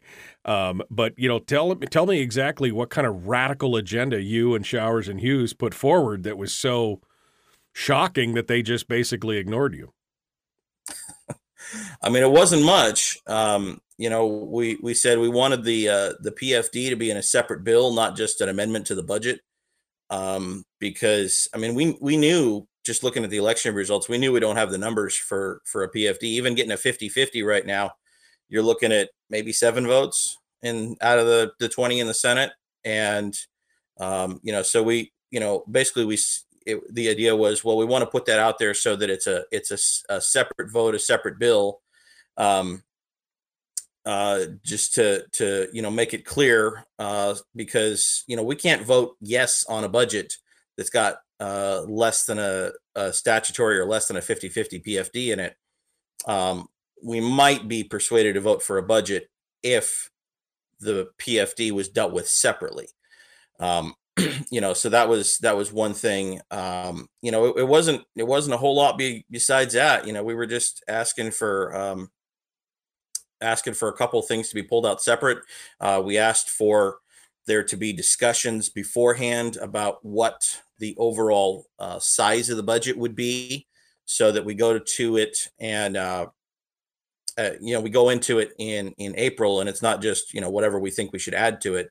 It it's going to be oh okay well this is going to be the size of the budget. So if we're going to add something, we're going to take something out. Right. Um, you know, and and you know just just to keep the growth down. Um, you know the the what we've seen is the state has a propensity to spend every dollar it can get its hands on you know so the only growth or the only limit to government growth really in this state is when the government runs out of money.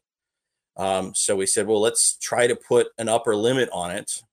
Um, uh, i understand that the uh, the house had an agreement like that oh eight ten years ago and if the if they were going to uh, go above that limit, then it, rather than just saying, "Well, it's a binding caucus, you're gonna you're gonna vote for it anyway," it was, "Well, let's sit down and talk about that as a caucus. We're we're expanding the limit for this specific reason, so let's uh, let's go ahead and."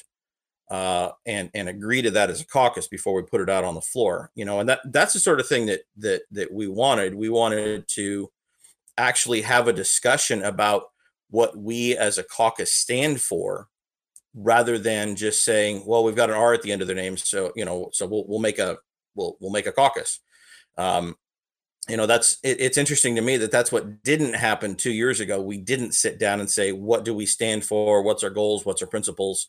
Um, and but then the um, I was trying to find it. I, I couldn't find the press release uh, from the the new majority uh, that they have said that these are what their goals are. So I'm sitting here going, well, you you couldn't find goals with your fellow Republicans, but you could find goals with the Democrats. Eh, so it's a little troubling.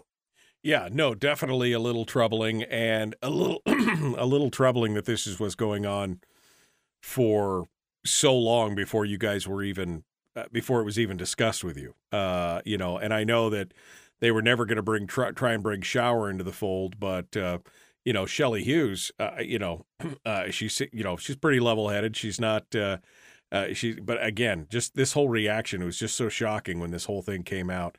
Uh, and what I really find interesting is because I kept asking about this last, the end of the last session. I kept asking. Um, I think I asked you. I think I asked Shelley. I asked Mike. You know, you're not getting things done in the in the caucus that's there. What about another caucus? And they're like well no we, you know we can't we couldn't possibly join with a democrat. And then the next thing you know you guys are you know now you're in broom closets for the rest of the session uh, doing your thing. Um, yeah was there was there any way to avoid this in your mind? I mean when you looked at this or was this kind of a done deal because of the powers that be?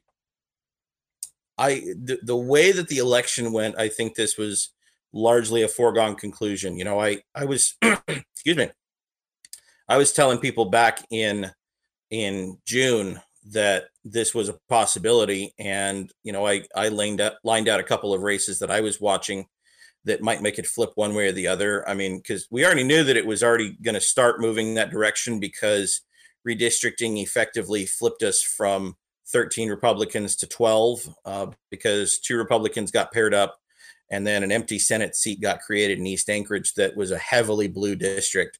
So we already knew that we were going to go down from 13 down to to 12, uh, and then uh, the the Mia Costello uh, Matt Claman race put us down to 11, and you start getting down to those numbers, and it gets really easy to flip uh, to a to a coalition. When the first coalition got formed uh, in what was that 2006 um, these were the numbers as well 11 republicans and, and nine democrats.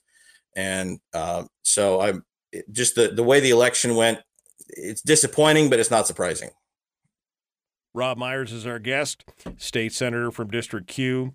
So um, game game this out for me. Uh, robb what do you think is uh, i mean you know you're looking at it I mean, what are you and Mike and Shelly going to do? You guys going to be in the basement playing tiddlywinks while you watch this whole thing go down? Have there been any committee assignments for you yet? Or, um, I mean, because it's not an official majority, right? An official majority has to have five or more members. Then you're guaranteed some seats on some of these committees. But because you're a minority of three, they don't have to do jack for you. So what? What's the, you know, give me the give me the rundown on that. Well, so far, um, so you're right. If we had five members of a minority, we'd um, have some power. We'd have a at least one seat at the finance table, and uh, all of our members would probably have probably three committee assignments. You might have one or two members with just two. Um, but as it stands, um, we're getting. It looks like we're getting one committee assignment apiece, um, and uh, probably low level committees at that.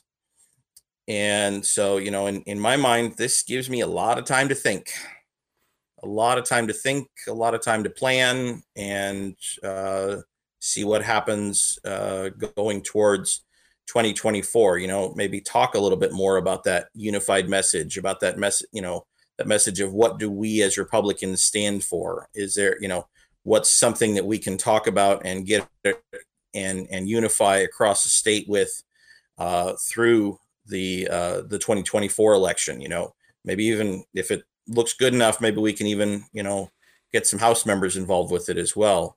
Um, that's that's kind of what I'm what I'm thinking about here. I'm I'm looking at at where I can still uh, have a voice in you know the one committee I'm on, in the uh, the one finance subcommittee I'm probably going to end up on, uh, in uh, you know on the floor you know different places where i can still stand up and at least say something even if the votes are you know almost guaranteed to go against me every time. But um that's kind of what i'm thinking here is is this is the uh this is the rebuilding year in in some ways. And what do we do uh moving forward?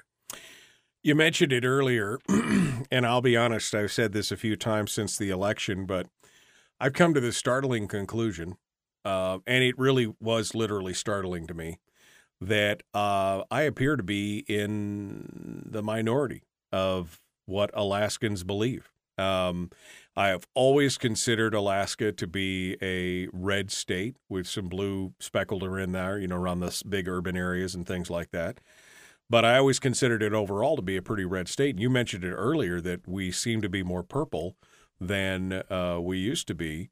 Um, Give me some thoughts on that. What you know, wh- why why have we turned more purple? And I know this goes partially back to what you were talking about earlier with fiscally conservative, excuse me, fiscally uh, socially conservative, but fiscally neutral or liberal. Um, but you know, give me your thoughts on the way the state is changing and why. And I mean, should I be concerned that I'm in the minority now, uh, as far as uh, you know, wanting to be fiscally conservative?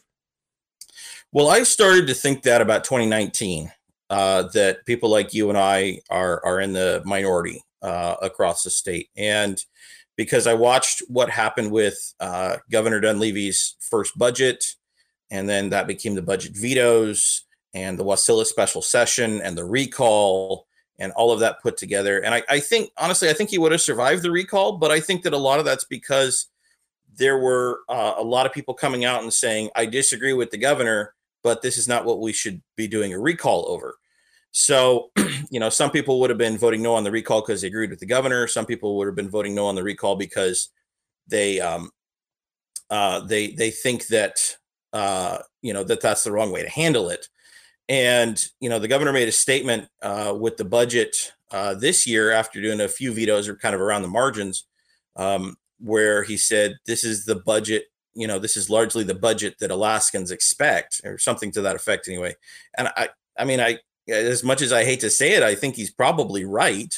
You know, we have been a state that for the last 50 odd years have expected to have fairly large state spending and have structured a large portion of our economy around that. And so you know we had the the um, yeah we've we've had the state spending coming down you know basically the state rakes in oil money and then figures out ways to hand that out. Um, and then you know we've we've had the dividend along the side kind of slowly building over the last you know 35 40 years now. Um, but you know when push came to shove again because we didn't have the money to paper over the cracks anymore um, you know, oil production it has been dropping. It's a quarter of what it used to be. Um, oil prices had been dropping, and we know oil prices are going to drop next year uh, as well. It's it's kind of inevitable. Um, just a question of how far and how fast. And uh, you know, we we don't have the ability to do that anymore. The the old model is broken. And the question is, do we salvage the old model and prop it up with the permanent fund? Or do we find a new model of how our government runs and how we expect our government to to interact with the public and interact with the economy as a whole? Robb Myers is our guest, uh, senator for District Q, uh, up in the interior, and uh, we're going to uh, we're going to take a quick break here and uh, be jumping back into that here in just a second. Um, the Michael Duke Show continues. It is your home for common sense, liberty based, free thinking radio.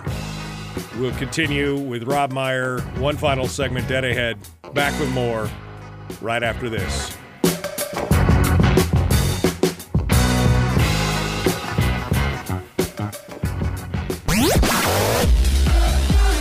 Our light, our guide, and our trusted friend.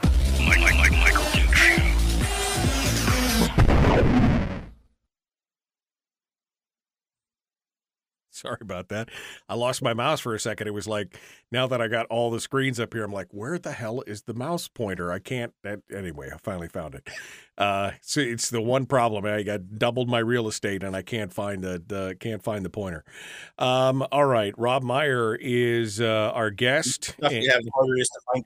What was that?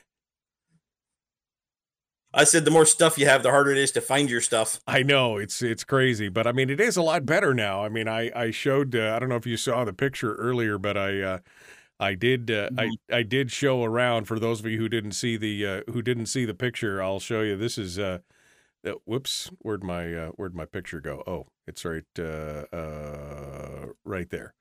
Um, this is the new this is the new look for uh, Broadcast Central here.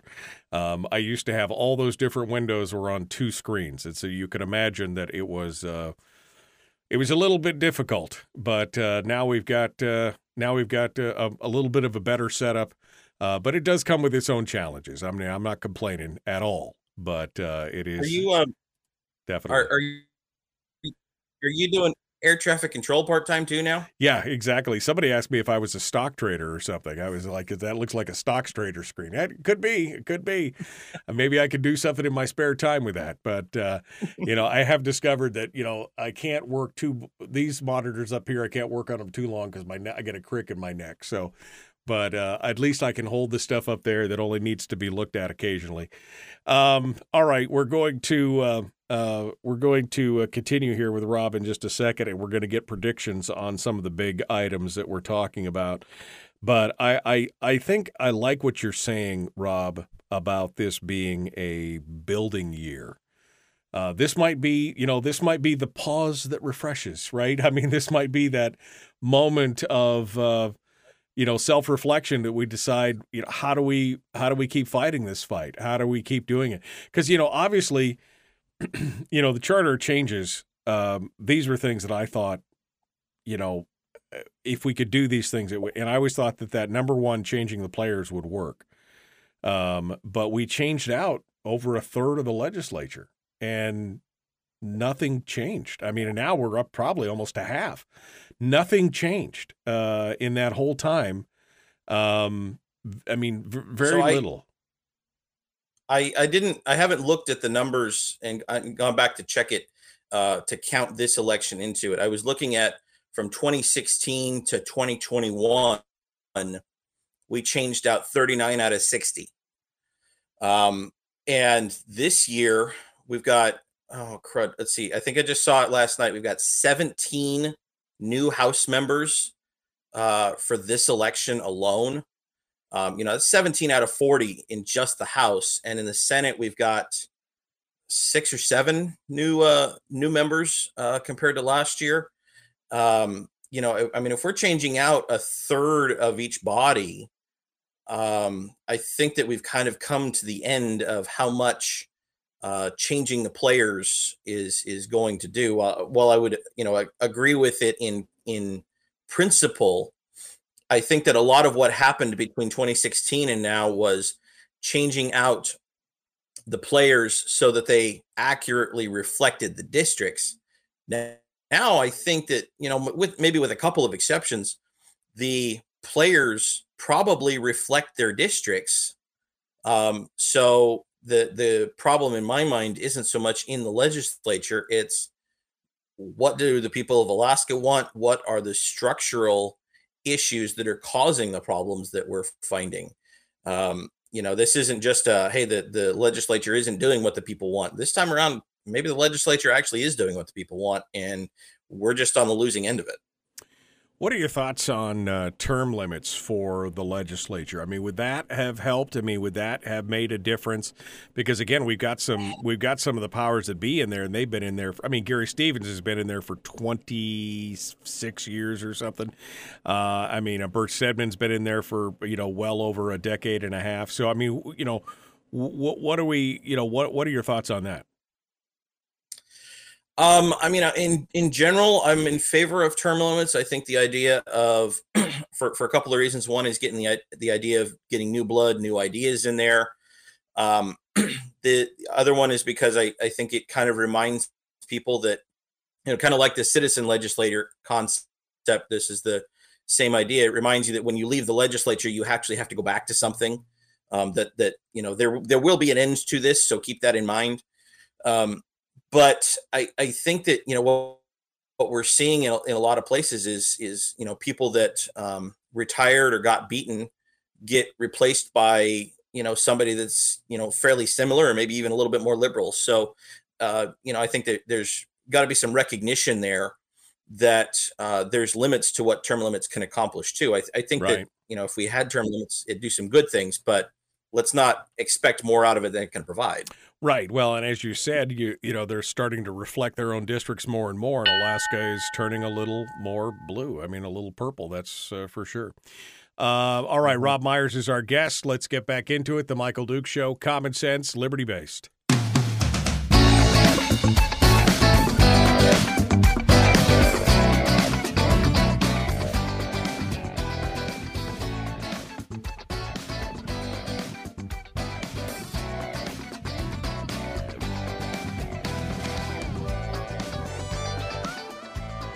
Right, uh, we're continuing now. One final segment with uh, Robb Myers, our guest, uh, senator from District Q up in the interior, formerly District B. Uh, he won his reelection and uh, immediately got sidelined by the majority. Um, you know, put in his little closet with his dunce hat on and said, you know, think about what you've done and uh, put you in the closet, and uh, and there there you go. Uh, are you guys going to end up with any staff? I mean, are you going to have uh, you guys going to get staff or anything else? Or are they putting you in the broom closets for real? Well, um, we've we've got staff. We've got standard minority staff of two apiece. Um, I've still got my two staff that I've had over the summer, so I'm not going to have any changes. Um, I guess uh, Shelley was telling me she's had quite a bit of turnover in her staff already anyway so she's not quite sure what she's going to do. I don't know about Mike either. Um, he and I haven't really talked about that. Um, so we'll get we'll have staff. Um, I'm sure we'll end up in probably the smallest offices in the in the legislature, or, or well, in the Senate anyway, because you've got some offices reserved for Senate and some reserved for House.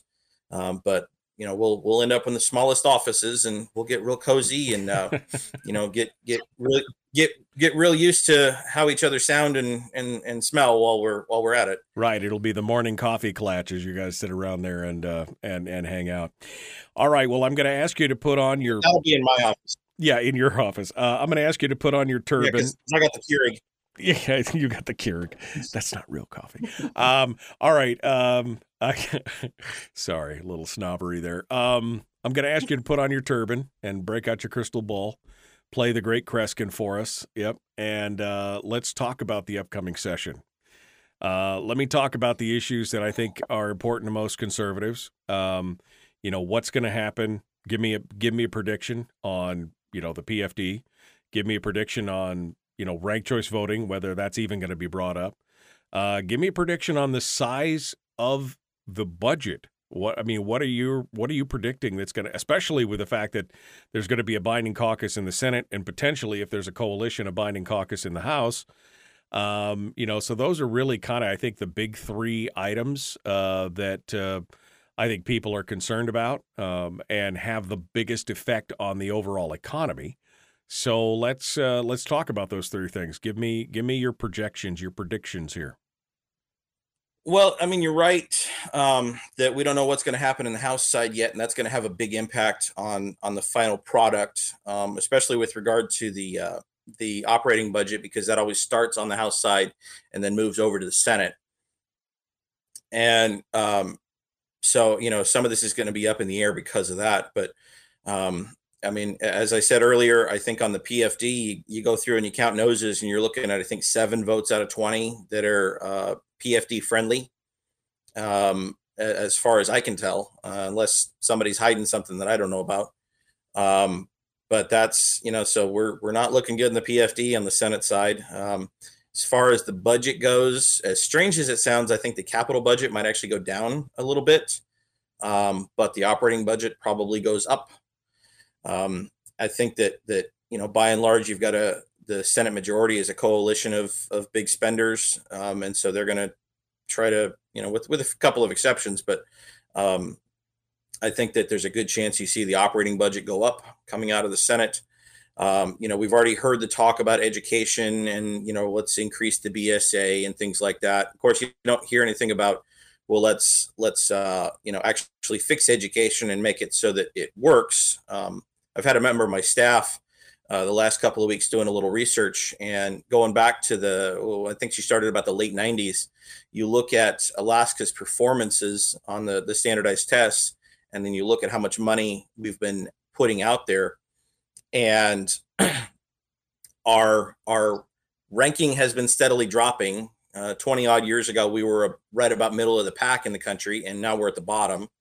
While the money has been going up, um, if you took the the I think it was the 2000 budget and just inflation indexed it, we'd actually be spending about 200 million dollars less on education than we are right now.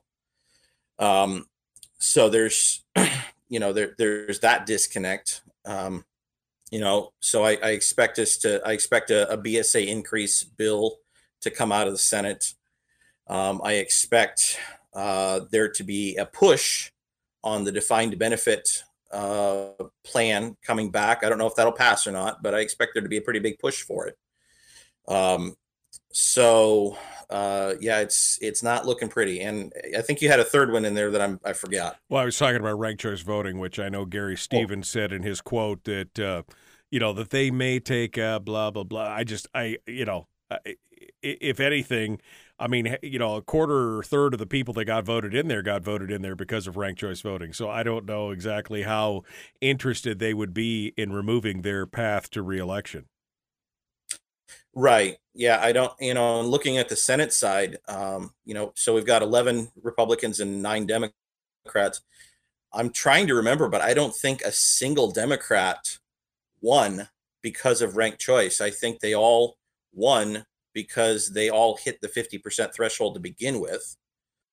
Um, and, but you've got a significant number of Republicans that won because of ranked choice voting. You got Cathy Giessel and Jesse Bjorkman. Um, uh, I'm wanting to say one or two others, but I'd have to go back and look at the numbers again.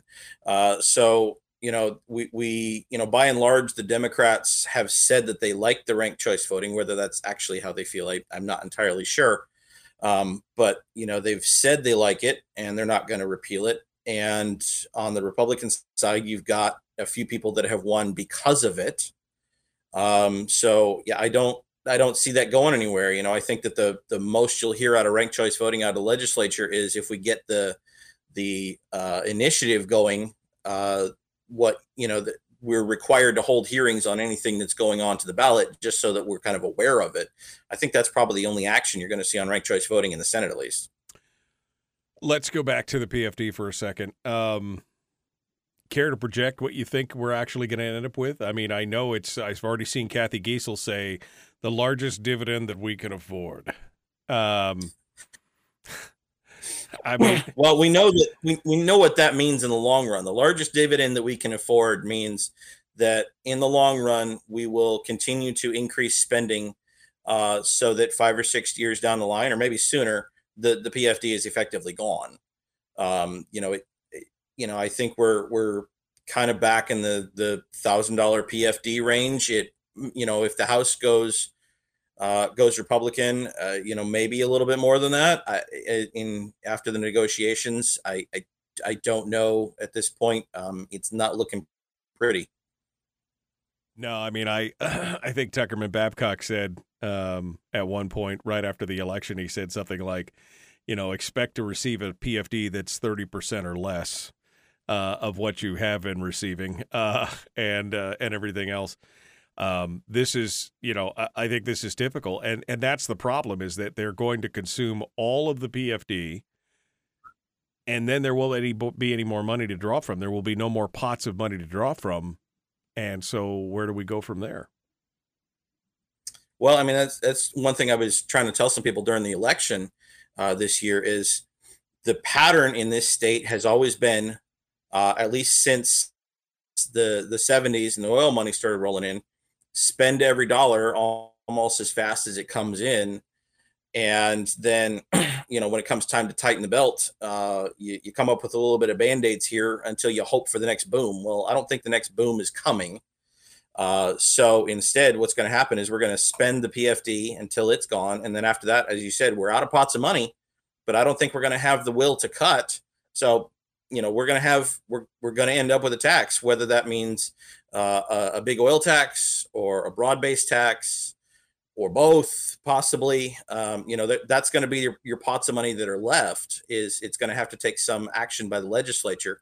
And so you know the the people that have spent the last five six seven years saying you know i'll give up my pfd if it means that i won't get a tax well i'll tell you what's going to happen. You're going to lose your pfd and get taxed anyway that that's the direction that we're heading here because we have no fiscal restraint we become so tax averse in this state that we can't consider any other options. And I know there's been an argument for having a tax because you know, it's taxation without representation or representation without taxation. And I have I've thrown that idea out to say oh, maybe we should embrace a tax then and at least be able to choose which poison we're going to take. Maybe we take the flat tax versus a progressive tax. What are your thoughts on that? Would that be something that you would champion or at least consider? I mean, what what you know what because if we get ahead of it, maybe we can slow it down. I don't know. You know, we we have to think about it. We have to. You know, and one of the I've been running a lot of numbers the last year or so. One of the scariest things to me is looking at what happens with a government based on a tax versus a government based on uh, the permanent fund as the primary revenue source the permanent fund grows almost 50% faster than our economy does. So that means you can have a government that can grow 50% faster than the economy. That's pretty scary to me. Senator Robb Myers been our guest. Uh, Robb, thanks for coming on board and joining us as always. It's a pleasure. I appreciate you coming out and uh, being part of it today. I'll hold the line, Robb. You Folks. Bet. Always good to see you, Mike. Yep, hold on for just a second. Folks, we're out of time. Tomorrow, Brad Keithley, Chris Story. We'll see you tomorrow. The Michael Duke Show, Common Sense Radio. Be kind, love one another, live well. All right, so for the big burning question that we didn't get a chance to ask Robb, what does your shirt say? I survived what? I Snowmageddon. Su- Snowmageddon. What year was that? Was that which, which, which this is from uh, last December when we had the the two feet of snow with the inch of freezing rain in the middle of it. Oh, okay. Back in between Christmas and New Year's. Whenever I think Snowmageddon, I think of uh, the it was 91, 92, 91. No, 90. Must have been 90. And that's when we had 167 inches of snow or something. And it was that was insane. That was Snowmageddon for me. Uh, all right, Robb, I want to give you a chance to um, you know, final thoughts here. Final thoughts for the folks out there cuz you know, we're all we're in anguish like I said, we've just discovered many of us that we're in the minority, and it just doesn't seem. I mean, the state seems to be shifting away from us. So, final thoughts. Um, you know, I don't know if it's words of comfort or if it's words of of uh, you know that crush us. What you know, but give us your thoughts. The tr- the hard truth. Give us the hard truth, Robb. Well, let me let me uh, let me tell you a little story about something that happened last year, um, and and how that relates. It goes to to what you were just talking about with taxation and our fiscal situation and, and our will to cut and things like that. So uh, I think it was March last year. uh, Shelley Hughes put in a bill to update uh, the terms of our of our state's interest in uh, doing a uh, national constitutional convention to put in a balanced budget amendment. Um, and it uh, we we had passed this originally. I think it was in like 2013, um, but it had it had a sunset on it, and there were a couple other things she was want want to change in it. So she put the bill in. It never went anywhere, but over the course of the week or so after she put that bill in, I got a bunch of emails, and I don't think any of them for, were from within the state. They were all from out of state. Um, but it said this is a bad idea because obviously we have no will to cut our budget at the federal level. So if we have a balanced budget amendment, the only result of that, the, the inevitable result, is it's going to be increased increased taxes. And I kind of looked at that and I said, well, at least we'd be honest about what we're spending in in, in right. at the national level. Right. You know, for the first time in 40 odd years.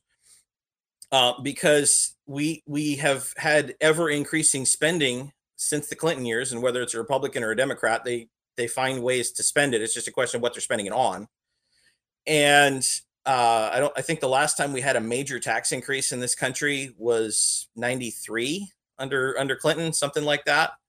Um, and you know, so okay, now we're talking about another population that is tax averse. I don't care what else happens, just don't tax me. Um, and you know, it it's it's really telling to me because you know we're looking at the national level, comparing it to the state level, and saying at the national level, they're doing with debt what we're doing at the state level with the permanent fund.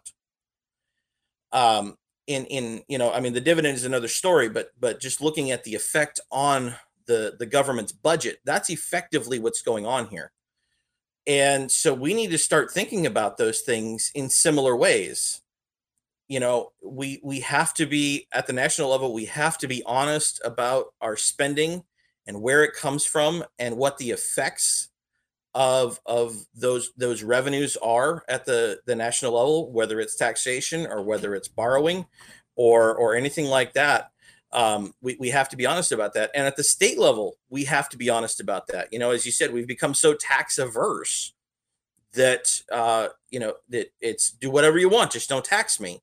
Well they've done whatever they want and this is the the situation that we're in and uh, taxes are bad they are always bad um, I'm not going. I'm, I'm never going to tell you otherwise. But my question is: Is there something that's worse? I think we might have found the worse than taxes at, at this point, as far as our budget goes. And it's time for us on the conservative side to have that reckoning and to to think about that moving forward. You mentioned it just right there at the end. You know the fact that the PFD grows at fifty percent faster than the economy, uh, and of course it seems like the pipe dream uh, or the wet dream maybe of some of the legislators is that hundred billion dollar permanent fund where it just spins off money every year and they don't have to be accountable to anyone. As long as it spins off money, they can do whatever they want. And as long as the Alaskan people hold up their hands and say, no taxes, you can do anything you want, just no taxes, they get carte blanche to do whatever they want. So that'd be the combination of those two things of the living on the, you know, permanent fund ERA draw and not having any accountability to the people because they just want to be left alone and don't want to be taxed that is the recipe for larger, bigger, badder government that grows at 50% faster than the private economy.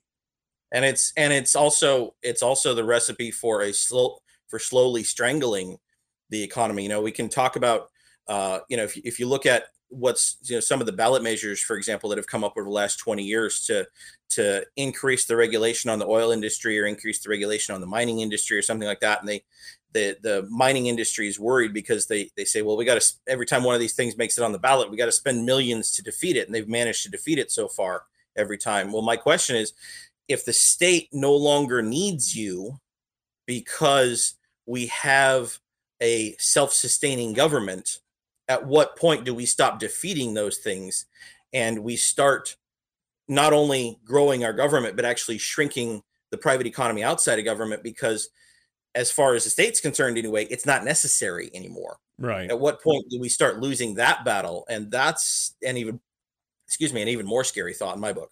Yeah absolutely. Well robb i wish you the best of luck in the coming months. Um, Wow. Check, check on me. We need help. Yeah, Check check on us, please. We're gonna we're gonna do we're gonna do some safe space checking while you guys are down there to make sure that you're all okay. What a hot hot mess, my friend. Well, keep up the good work and and, and stay the fight. And uh, and you know if there's anything we can do, just let us know. We'd love to uh, we'd love to hear from you. I'm I'm sure I'll be back on over the next few months. Uh, you know, I'm I'll I don't know if I I don't know if you're gonna get me to do weekly like Mike does, but uh, you know I'll I'll be back. You- I don't know. I think what- I'm going to have a hard time getting some of these other people back on because uh, I don't know. They just, you know, unfriendly territory, I think is what they feel like. Although I'm a nice guy. I mean, I never beat anybody up too bad, but I, I really would love to talk to some of these other legislators about this stuff. All right. Uh, Robb uh, Myers, thank you, my friend. Good to talk with you. Appreciate it. We'll see you later, Michael. All right. Thanks so much.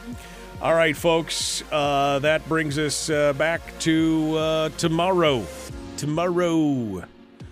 That's right. We're going to be uh, doing our thing uh, with uh, Brad Keithley and Chris Story. Until then, be kind, love one another, and live well. We'll see us. We'll see you. Have a great have a great day. It's Monday. Enjoy yourself. We'll see you tomorrow.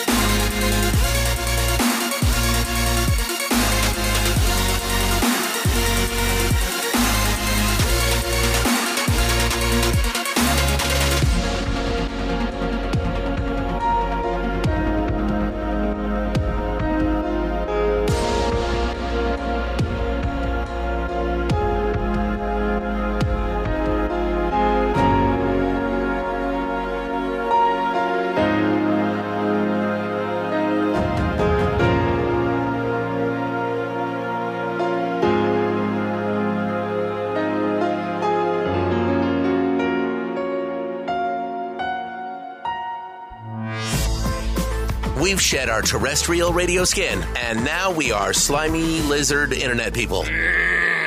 It's the Michael Duke Show.